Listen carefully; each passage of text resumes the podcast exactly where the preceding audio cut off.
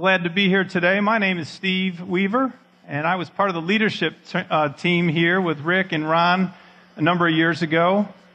And um, I've been graciously asked to come back and speak. Now, I was supposed to be here last Sunday, but I wasn't feeling very well on Sunday morning, and I called John Stroud and said, Hey, John, I don't know if you'd appreciate me bringing all my germs into your place. So he uh, conferred with the powers that be and decided that it would not be a good idea and uh, decided to push me off till this week. So I am glad to be here, and I'm glad to just, it's always nice to be home at Mosaic. It just feels like home when I come here. There's so many familiar faces and some new faces too. Uh, we're studying through the book of Galatians, and today we're going to we're going to tackle chapter six and finish that study. But before we jump into chapter six of Galatians, I stumbled upon a verse this week that just has been holding me and I'm sure you're familiar with this. For there is born for you this day in the city of David a Savior who is Christ the Lord. Anybody ever heard that verse before? I mean, that is like the essence of Christmas. For there is born for you this day in the city of David a Savior who is Christ the Lord. Any honest investigation or inquiry needs to answer the questions who, what, where, when, and why. I mean, those are really what get us to the truth, right? And this one sentence says who, Christ the Lord, what, a Savior was born, where, it took place in the city of David, and when, today. So, this is a message directly from God through an angel to shepherds and to the world and to us today. And it still remains true that unto us has been born a Savior who is the Christ the Lord. In light of our circumstances, in light of our pandemic, in light of our crises of the day, that statement remains true. One thing that, if you'll notice, is absent is the question why is not addressed. Maybe implied, but it's not specifically addressed. For there is born to you this day in the city of David a Savior who is Christ the Lord. But the question is, why? And so I'm going to put that one aside on the shelf. Just hold on to it. We're going to come back to that near the end of the service. But I want you to be contemplating why that's why that sentence, why that series of historical events is significant. Because in the end, why is really the crux of it. Okay? So if you'll turn with me, I think Galatians 6 begins to unpack a little bit of that why.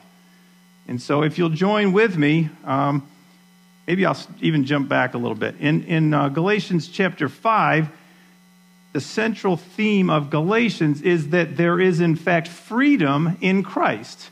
Keeping in mind, prior to this teaching, the law, Israel was underneath the law, and the, the law had all these rules and regulations that needed to be followed. And now, all of a sudden, there's this message that there is freedom, but the freedom is not found in the law, but in fact in Christ. And so that's kind of a central theme that runs throughout Galatians. And in the very first verse of chapter of chapter one is for it is for freedom that Christ has set us free. Stand firm then, and do not let yourselves be burdened again by a yoke of slavery. Paul is warning us, or not warning us, but telling us there is freedom, and it happens in Christ. Uh, a little further along in verse 6, it's still chapter 5 there. For in Christ Jesus, neither circumcision nor uncircumcision has any value. The only thing that counts is faith expressing itself through love. That's a pretty powerful statement. The only thing that counts is faith expressing itself through love. That's a pretty powerful theme. A little bit further down, verse 13, still in chapter 5. You, my brothers, were called to be free. But then here comes the warning, but do not use your freedom to indulge the sinful nature. Rather, serve one another in love. There's that theme of love again. And so there's freedom in Christ, but don't get crazy with it. Doesn't mean you can do anything, it just means that there's freedom there. And, don't, and, and keep in mind that love needs to be a central theme. In fact, it is the only thing that counts, is what we were just told. So we've got freedom, we've got Christ, and we've got this idea that love is kind of where that happens. And so, and then verse 14 says, the, law, the entire law is summed up in a single command love your neighbor as yourself. Again, reiterating the theme that if we want to experience freedom, it happens in love and it happens in Christ. All right, let's turn the page now and jump into chapter 6. Chapter 6 is where we wanted to be here today. The very end of chapter 5, we are given the sinful nature and a whole bunch of attributes of what that looks like, which you can read on your own. And then we're also told that there is the, uh, the Spirit, the fruit of the Spirit. And the fruit of the Spirit is the following love, joy, peace, patience, kindness, goodness, faithfulness, gentleness, and self control. Look through that list. That's really a powerful list. It sounds like a Christmas card, the first few love, joy, and peace. Those are on virtually every Christmas card today. But then there's patience, and there's kindness, and there's goodness and faithfulness, gentleness and self control. Those are really good qualities. Are those not, in fact, the kind of ways, the, the kind of things we would like to receive treatment to us? Anybody think that that would be a good idea to treat people that way? Anybody? Anybody? How many people do you encounter that, in fact, treat you that way? Maybe even more personal. How do you treat people? Do you, do you use patience and kindness and goodness? Uh, faithfulness, is that a part of who you are? Gentleness? Self control? Are those things that would be descriptive of you? Easy to be harsh at those guys, but how about this guy? And so we're called and we're told that these attributes are available to us but they are fruits of the Spirit. Okay? And so then in chapter 6, we're kind of given some what does that look like? What would a person who is filled with the Spirit, how would they conduct themselves? And what kind of things would you expect to see from them? Because, as it turns out, the fruits of the Spirit, although wonderful, we don't see a lot of them. We, it turns out that living in a fallen world is a lot more difficult than it seems like it should be. You know, you get the just be happy kind of idea. The problem is it's really difficult to just be happy. It's got to be grounded in something. And oftentimes our lives aren't grounded in anything that would lend itself to happiness. And so we don't experience that. We live in a fallen world. We are a selfish people. Take Eve. Eve is in the Garden of Eden, no sin exists. And even she says, Wow, that fruit would be good for now. There's knowledge there for me. There's something that I don't have right now that I could have, and that fruit is the way in which I'm going to get it. So even Eve is experiencing, exhibiting selfishness. Now, we so much more. Maybe the biggest problem that we as humans have is the fact that we are, in fact, selfish in everything that we do, which is why it's so difficult to you know, experience all of these love, peace, joy, and patience things because it doesn't come natural to us, because selfishness comes natural to us. We live in a world where there is selfishness, where we can see evil, it's everywhere around us. How long do you have to scroll through social media to find evil? I mean, is it one post, two posts, 12 posts, a minute, three seconds? Doesn't take long. There's plenty of evidence that evil exists in the world, in case anybody is convinced otherwise. Plenty of evidence. But we, rem- we are reminded in Ephesians this For our struggle is not against flesh and blood, but against the rulers, against the authorities, against the powers of this dark, and against the spiritual forces of evil in the heavenly realms this kind of thing should be expected in our world in light of what God has told us is going on. We as Christians should be mindful that this is the world that we play in. This is the world that we live in. This is the world that we work in. This is our world. And so It's not that we can change it, but we have to be responsive in, inside of it. And so, chapter 6 starts with Brothers, if someone is caught in sin, you who are spiritual should restore him gently. But watch yourself, or you also may be tempted. Carry each other's burdens, and in this way you will fulfill the law of Christ. What is the law of Christ? In Matthew, Jesus is asked, What are the two greatest commandments? And he says the answer to that question is love the Lord your God with all your heart, with all your soul, and with all your mind, and then love others as you love yourself. He's giving us a pretty direct idea, and there's a lot of love involved within what he has called his law, what the greatest commandments are. And so I'm envisioning that if we were fulfilling the law of Christ, he's talking about loving others. And love, at its very core, is putting the needs of somebody else in front of our own. So when we do that, when we put the, the other person's need in front of our own, we are acting in a way that's loving. When we put our need in front of theirs, we are acting in, in, in a mode that's selfish. And so our battle is constantly between loving others and loving self, and that battle rages on always. I'm sure you've experienced it yourselves. Carrying on in verse 3 If anyone thinks he is something when he is nothing, he deceives himself. Each one should test his own actions, then he can take pride in himself without comparing himself to somebody else. Comparison, as it turns out, is not a good idea. Uh, Theodore Roosevelt, a former president of ours, said comparison is the thief of joy. Anybody, does that ring true with anybody? Does anybody think that that's true? I think so too. Mark Twain went even further. He said, Comparison is the death of joy. And I thought to myself, you know, they're really getting at something. And I, I tend to agree with that idea that we start to compare and our joy goes in the tube, you know, goes right down the tube. Which is why social media is such a trap because we're comparing ourselves against 7 billion other people.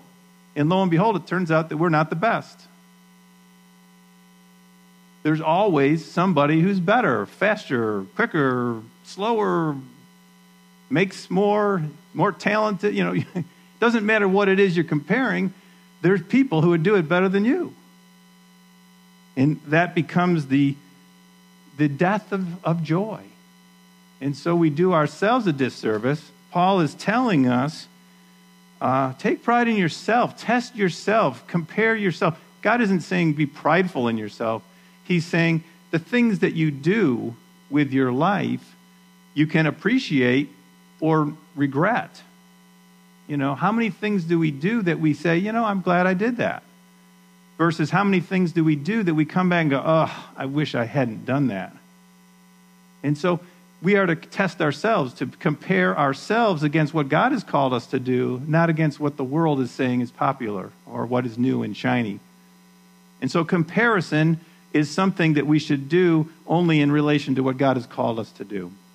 And then to be, uh, not to be prideful, but to be proud of what we're, we're, we're, uh, we're, what we're about. For in fact, it is God working out his plan in this world, and he's allowing us to be a part of that. It's not that we're so fantastic, it's that God is so fantastic and He's given us an ability, or He's given us an idea, or He's given us something that if we use it the way God has called us to, He gets the glory. And that's really where we, where we want to be living. Uh, jumping back, uh, for each one should, oh, let, me, let me finish here. If, the, if when he is nothing, he deceives himself, each one, verse 4, each one should test his own actions then he can take pride in himself without comparing himself to somebody else. For each one should carry his own load. Now, lest we think that we've got some contradictions here within the verse, because at first it says, carry each other's burdens, and now it says each one carry their own. I don't think we've got contradiction here. What I think we've got is a father sitting at a table and saying, each one of you is responsible for your own life. Carry it. But if you see somebody who has need, help them too. It's not, it's not an either or. It's not that the guy who has got a heavy burden should say, It's your job to carry my load. No, that God, God isn't telling us that. God is saying if we see somebody who is in need, help for sure. But you are each responsible for your own load. And so it's, it's important that we carry our own load. It's important that at the same time that if we see somebody who's really struggling in our sphere of influence, that we say, hey, we want to help you out. How can we do that? But keep in mind, it's not our responsibility to carry them, it's our responsibility to help them carry their load, which looks a lot more like standing beside and walking with somebody through a difficult time than it does pulling them out of that difficult time. Keeping in mind, each one of us has our own life to lead, and it's not our responsibility to lead somebody else's life. In fact, if I force my will on you, and I compel you to do something, I'm actually not being loving at all because I'm, I'm taking control of your situation and I'm not called to do that. Each one of you is given a life to, to uh, lead and a, and a load to be carried. And it's, and it's your responsibility to do that. But God Himself has said, I will help you if you will lean into me.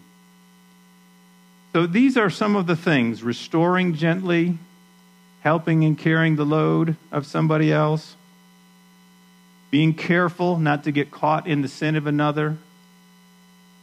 When, you know, it is easy to see somebody in sin and to act in judgment, but we're not called to do that. We're, act to, we're called to gently restore them, not to walk away, not to ignore the fact that somebody is caught in sin, but to gently go and say, hey, what's going on? Tell me what's happening here. And how might I help you through this? And not to be and to be gentle in the delivery of that. And so those are the pieces of what living in the spirit would look like. These are the kinds of things that someone who is living in the spirit would would want to do and would be a part of their life. Well, let's carry on then. Anyone who receives instruction in the word must share all good things with his instructor. Do not be deceived. God cannot be mocked. A man reaps what he sows. The one who sows to please his sinful nature, from that nature will reap destruction. The one who, who, who sows to please the Spirit, from the Spirit will reap eternal life. We're, we're leading into the idea that you can't do both. There's an either or, there's a question, there's a crossroads here at which a decision needs to be made. We, are we going to live according to the sinful nature?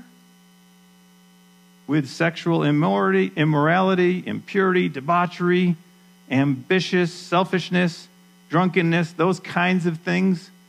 Or are we going to live according to the Spirit and experience the joy and the peace, the love and the faithfulness, the gentleness? Which, which are we going to do? You have to let go of one to pursue the other. You can't hold both and go forth. Uh, they begin to, to leave. They are in conflict, Paul says. Uh, let's see, in verse chapter 5 here. I say, live by the Spirit, and you will not gratify the desires of sinful nature, for the sinful, uh, the sinful nature desires what is contrary to the Spirit, and the Spirit what is contrary to the sinful nature. They are in conflict with each other so that you do not do what you want. And so there's this conflict going on, and we've got to make a decision. We choose one, you automatically are not choosing the other. And no matter which way you choose, you're pushing and walking away from the other one. We can't sit, you know, a lot of times we think we can sit and no decision is, is, is like, oh, I don't have to make that decision right now. No decision is a decision. No decision, if the question is yes or no and you don't answer, then you've said no. When somebody texts you a question and you ignore it, what are you saying? If you wanted to say yes, you would have responded right away, right? But you don't, and so you're communicating no. Even if that isn't what you meant, that's the message that's received. And yet we, we operate that way all the time, thinking that we're getting away with something.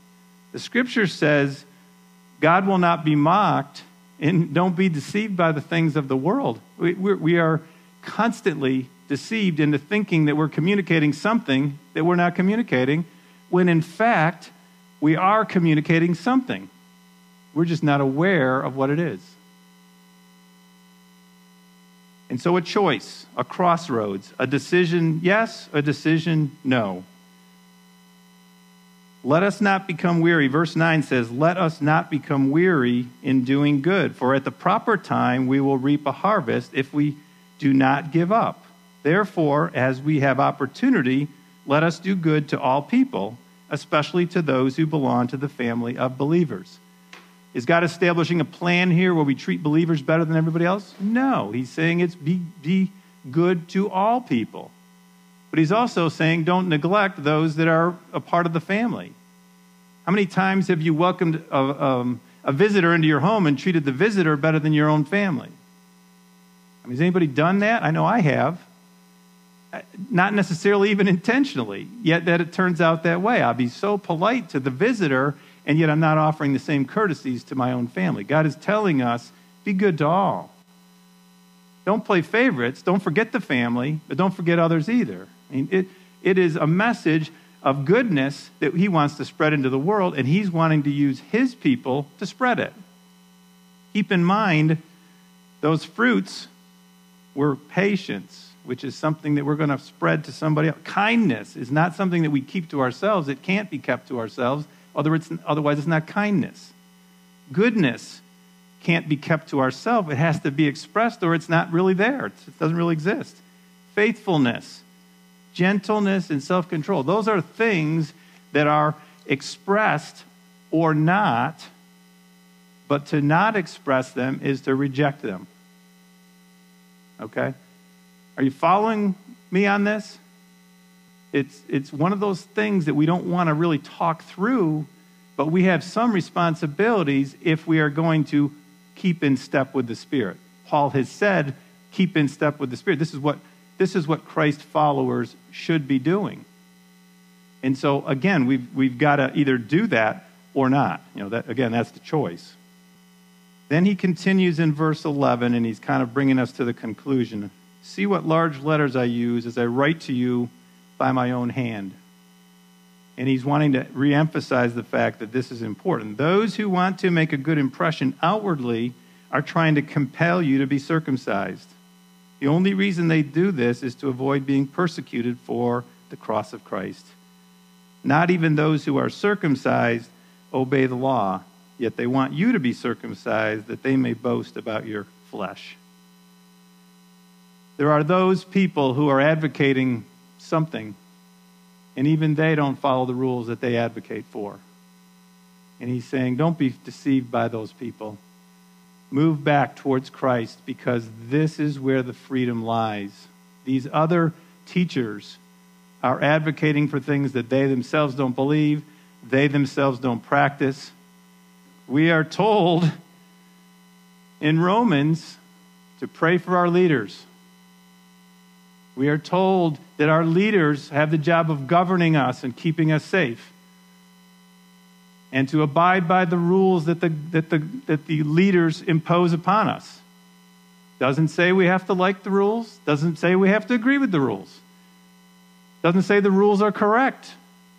It says that as Christians, our responsibility is to follow those that have been placed in, govern, uh, in governance over us. Why? Because God says that's what a Christian would do.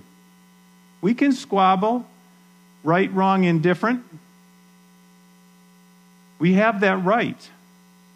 But guess what? Does the squabbling result in love, joy, peace, patience? Does it result in kindness or goodness being communicated? Faithfulness, gentleness, or self control? Does it communicate any of those things? I would say to you, no. Now, if the government over us says you have to abort your babies, that's a moral position, and God has spoken on that position. And obviously, our responsibility would be to not comply with what the government had mandated. But that's not what we're talking about here. Not at all. As Christ followers, there is freedom in Christ. And if we live inside of that freedom and inside of Christ and follow Him, we are going to experience these things that I just read to you and not be contentious about whether or not I have to wear a mask or not. I'm going to be honest with you. Who cares? Who cares about wearing a mask? All right, then you're entitled to that. God has called us to living in the Spirit. When we begin to be contentious, we are bound. We're surrendering freedom, bound to whatever it is that's important to us. When we put things more important than what Christ has called us to, they bind us. Paul is telling us there is freedom, and the freedom is in Christ, not away from Christ. Everyone in this room needs to decide where, where I'm going. Am I going towards Christ and freedom, or am I going to towards the world and speak my mind? You have the right. It's, it's a freedom. God set two people in the Garden of Eden, and He said, Stay away from that tree, and He left. He didn't ward it over them, He didn't warn them, He didn't send angels. It was their choice. They chose poorly. But fortunately, we have their example, so we don't have to choose poorly. And God has given us a lot so that we can know what's right and what's good according to Him. And we'll close this out because I had a lot more. We'll keep going. Uh, May I never boast except in the cross, our Lord Jesus, through which the world has been crucified to me and I to the world. He's separating himself because it's in Christ. Neither circumcision nor uncircumcision means anything. What counts is a new creation. What is the new creation that he's talking about? And it comes right out of Second Corinthians chapter 5 verse 14 for Christ's love compels us because we are convinced that one died for all and therefore all died. And he died for all that those who live should no longer live for themselves. We don't live for ourselves. Why? Because we've died to ourselves and surrendered to Christ should no longer live for ourselves but for him who died for them and was raised again we die and we live for a higher cause the higher cause is Christ so from now on, we regard no one from a worldly point of view. Though we once regarded Christ in this way, we do so no longer. Therefore, if anyone is in Christ, he's a new creation. The old has gone, the new has come. He's replaced the old self with the new self. If you've accepted Christ, if you haven't accepted Christ, that's not true. There is no new creation. You're not new.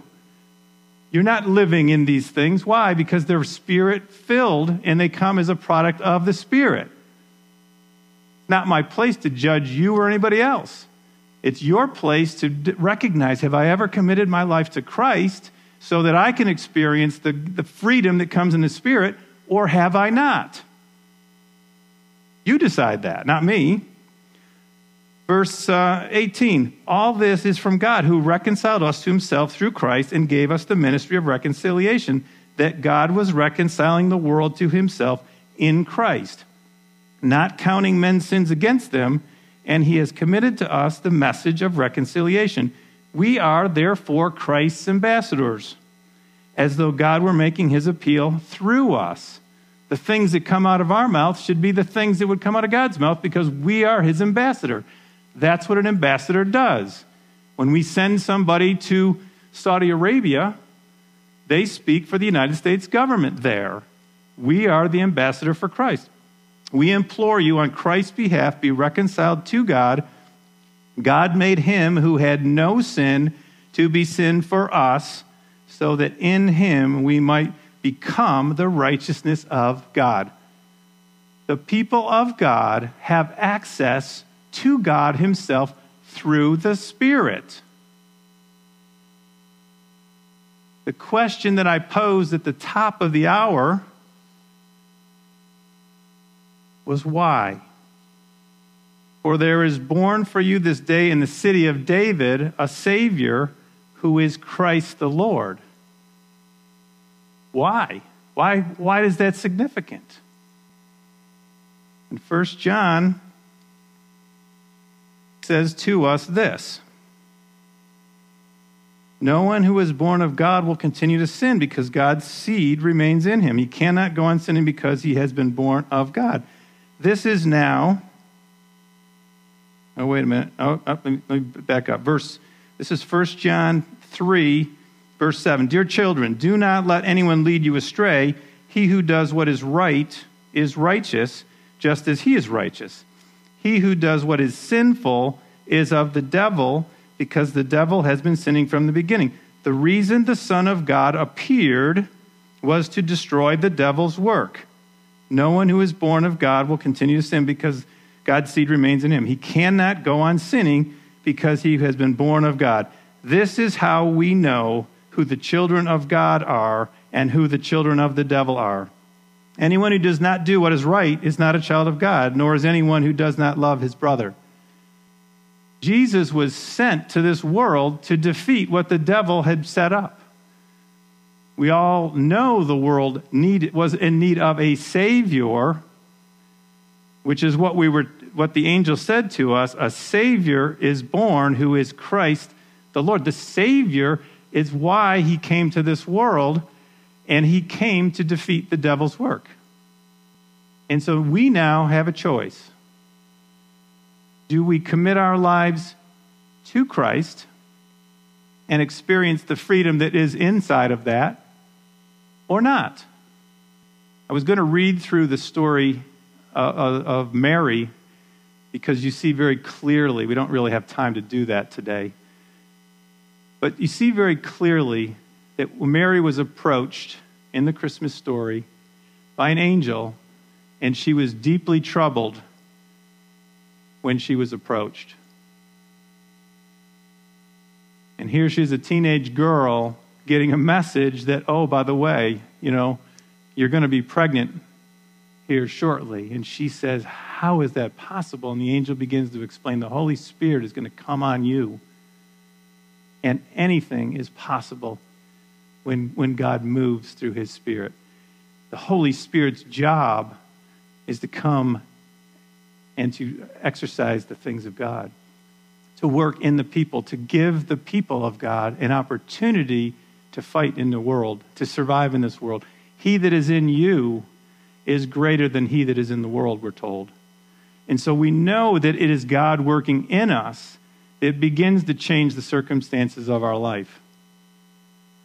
And when you follow the story of Mary, I'll encourage you to go home and read that. Well, during the Christmas season, you're probably going to read it anyways, but chapter 2 of Luke begins to, for Mary, and chapter 1 of Luke, to, to say, Mary then goes and shares this message with Elizabeth, and when she enters the room, Elizabeth is also pregnant, and, and the baby leaps with joy.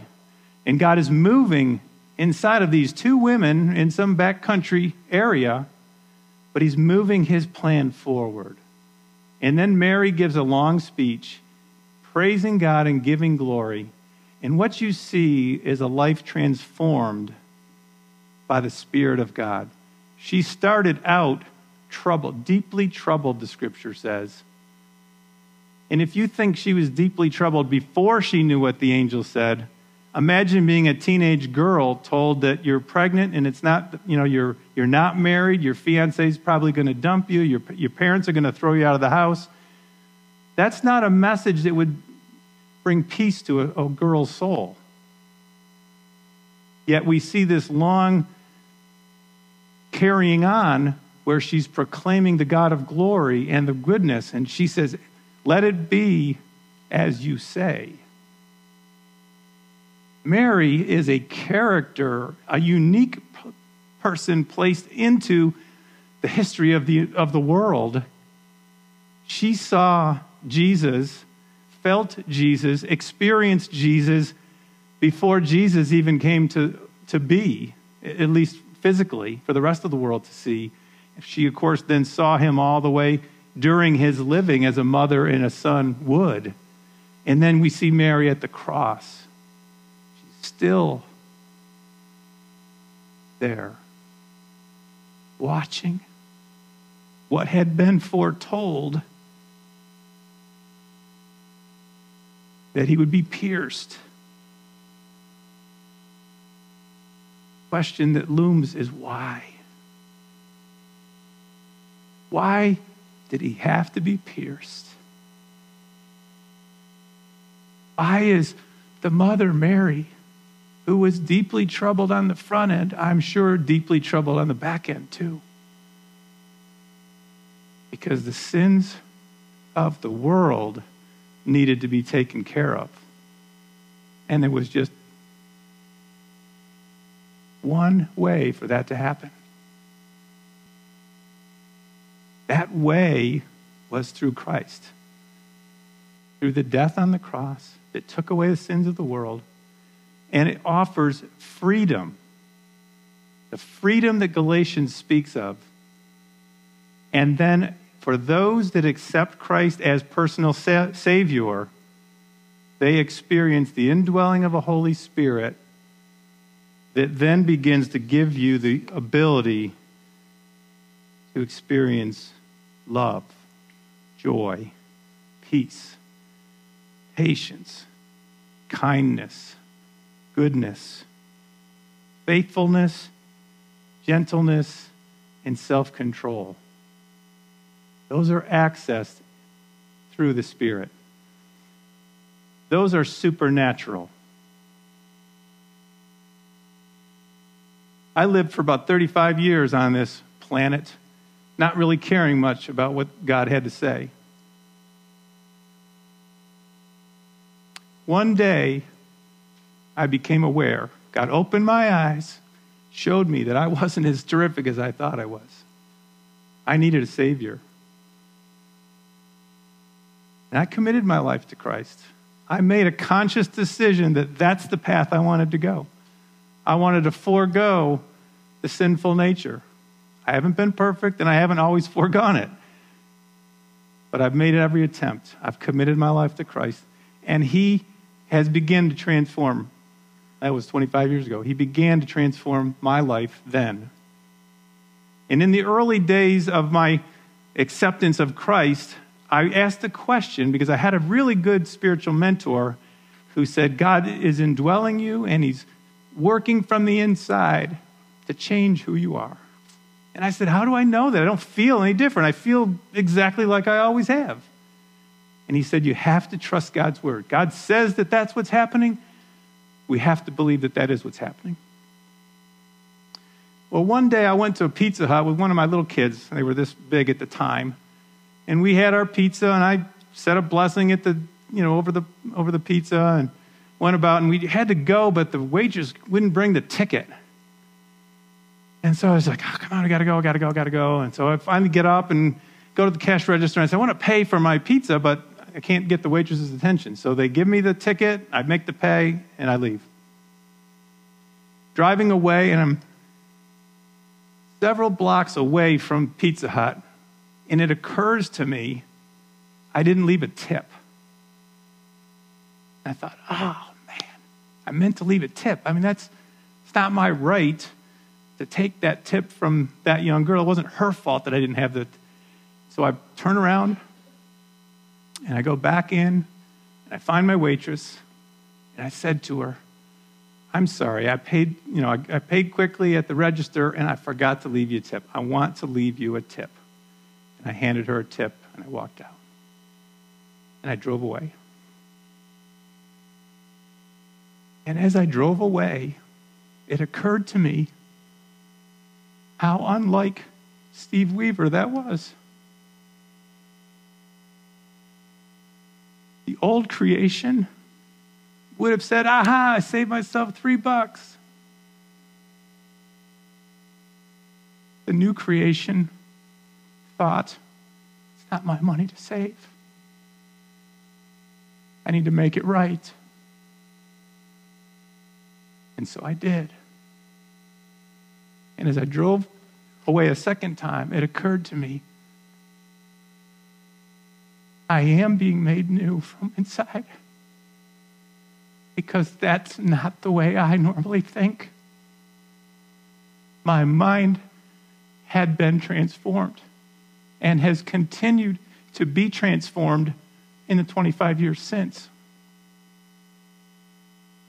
I have the evidence You don't know this, but I have the evidence inside me. I know who I used to be. I was the guy most likely to bring a keg to the party. That's who I was. I felt it was cheaper, we could get more beer out of the deal. That's the way I thought. I wasn't wrong, but I was mistaken. And as I began to transform my thinking, I don't care about kegs, beer, or anything anymore. But I do care about sharing the truth. And I want to share the truth. I wanted to share the truth today. I hope you heard the truth. Not me. I don't want you to hear me. I want you to hear the truth. God is telling us there is freedom, but it's only in Christ. That's not to say that the unbeliever doesn't experience some of these things periodically, but they can't sustain it.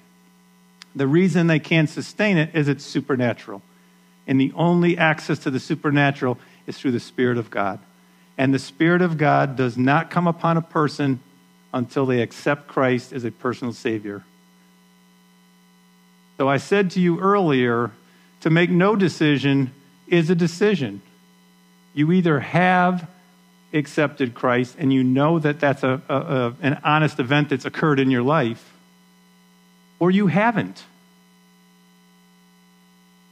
If you happen to fall in that category where you haven't made that decision, I want to encourage you because the word is telling us there is a re- not only do we have eternal life, but there's a lot of other benefit that goes with accepting Christ. But we do also have to deal with eternal life too. So don't neglect that as an issue. I don't have much more to, to follow. I, like I said, I'll skip the, story on Mary, but, but I, I want you to go back in and look at it yourself and see what Mary's transformation was. She went from deeply troubled to praising God, and the only difference that we know of, according to the scripture, is the Spirit of God upon her. I can't attest for her, but I can attest for me, and I did. I experienced the very same thing. The old creation is now gone. The new creation puts a whole new thought process inside of me. And as I began to work, walk that out in life, I began to see a lot more love coming from me, a lot more joy experienced in me, a peace, not all the time, but much of the time, that surpasses all understanding I have been kind from time to time, not always, but I make it an effort to be kind, and goodness is a part of what I want to do. When I'm trying to make a decision, goodness is the direction I'm trying to lean. It doesn't say that I always make the right decision, but that's where my mindset is. I want to be seen as faithful, and I think those that know me would say that probably is a part of who I am. I want to be gentle. That's something I'm not as good at as I could be. My wife could attest to that, I'm sure and I want to have self control. Because in the end, the only person I can control is me. And so it's a fruitless effort for me to try and control other people. But the good news is, I can control me. And the only reason I can is because it's one of the fruits of the Spirit, and I've accepted Christ as that. I want to close this with, with prayer. I want to encourage you to ask the question why why is this event significant? For there is born for you this day in the city of David a Savior who is Christ the Lord. Why is that significant? I told you why it's significant to me. The question for you is why is it significant for you? And if it is or isn't, why? But if there is anybody here who has not accepted Christ and would like to, we're not really talking about a complicated process. We're talking about saying to God, God, I recognize that it's you that I need, that I do need a Savior, that I have lived sinful life, and I want the forgiveness that you offer. We're going to take a time of prayer. If you are that person who wants that freedom in Christ, if you want to accept Christ, now is the time in your own heart, sit with God, let Him see who you are, surrender, and allow Him to work in and through you. Let's pray. Heavenly Father, we thank you We thank you for the privilege of worship. We thank you that you've given us your word. The only reason for you to give us your word is so that we could know what's important to you. And so, as we open it and as we read it, as we try to understand these principles, we see today that there is freedom, and that freedom comes from Christ. And so, Lord, we ask you that we would like that freedom. And we would like to commit ourselves to you today, if we've never done it before, or recommit ourselves today to you, Lord, because we know that you are the Savior of the world that has come into this world. We celebrate you this holiday season. We worship you. We invite you into our lives. And we ask for your help as you change us from the inside so that the new creation will look nothing like the old creation, Lord. And so that as we are ambassadors for you, that we are actually good ambassadors. And Lord, so we ask you this now. We thank you for all that you have done and ask that you will help us to see you more clearly so that we can our our faith and our strength in you, our belief in you can strengthen. And we ask this in Jesus name. Amen.